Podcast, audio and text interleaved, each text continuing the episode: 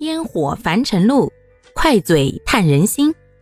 大家好，欢迎收听今天的快嘴唠家常，换个角度看生活。往往呢，这个洪灾发生的季节呢，都是在夏季，而因为气候的原因呀，夏季蚊虫、苍蝇这些特别的多，所以大家一定要注意。保持个人干净卫生的同时呢，还要防止蚊虫。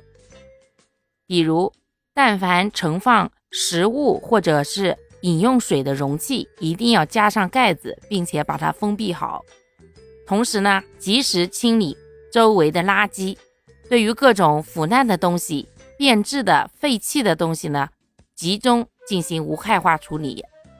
如果因为洪灾导致，需要进行临时排便的粪坑啊，那也要加上盖子，并且定时投放一些消毒类的药物，尽量减少人跟这些蚊子、苍蝇的接触。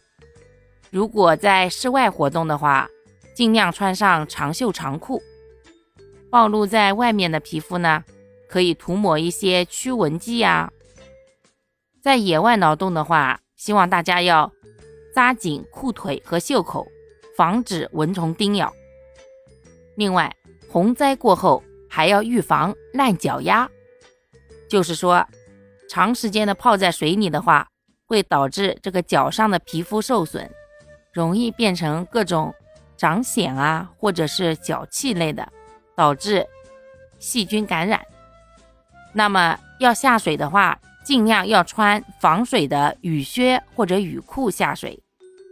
下水以后呢，也尽量呢每隔一到两个小时就要从水里上岸休息一下。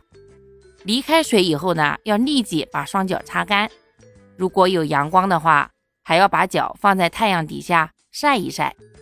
穿上干净干爽的鞋子，并且如果脚部已经有了一些脚癣或者其他的皮肤问题的话，一定要及时治疗。如果在有血吸虫的病疫区下水的话，还要提前做好防护，用相关的药物涂抹皮肤后再下水。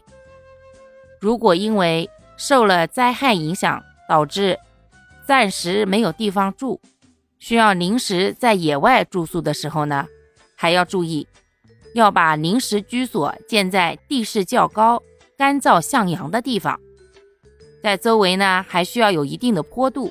以利于后期的排水和保持地面的干燥。床铺呢，应该搭的距离地面两尺以上，不要睡地铺，那样对身体很不好。同时，如果有条件的话，在临时的住所周围呢，喷洒一些消毒啊、杀虫的药水，防止蚊虫滋生。夜里睡觉的话，有条件最好再挂个蚊帐。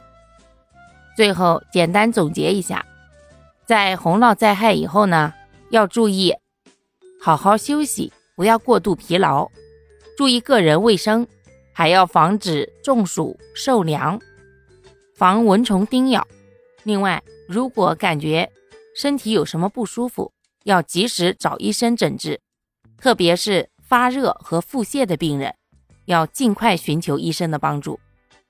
最后。还要保持一个乐观的心理状态，保持积极的心理状态和良好的生活规律，有助于早日重建家园。好啦，感谢各位的收听，我们今天就分享到这里啦。各位有什么想说的话，或者生活中的困惑，欢迎在评论区与我互动留言，我们可以共同探讨如何换个角度让生活变得。更舒服，更美好哦。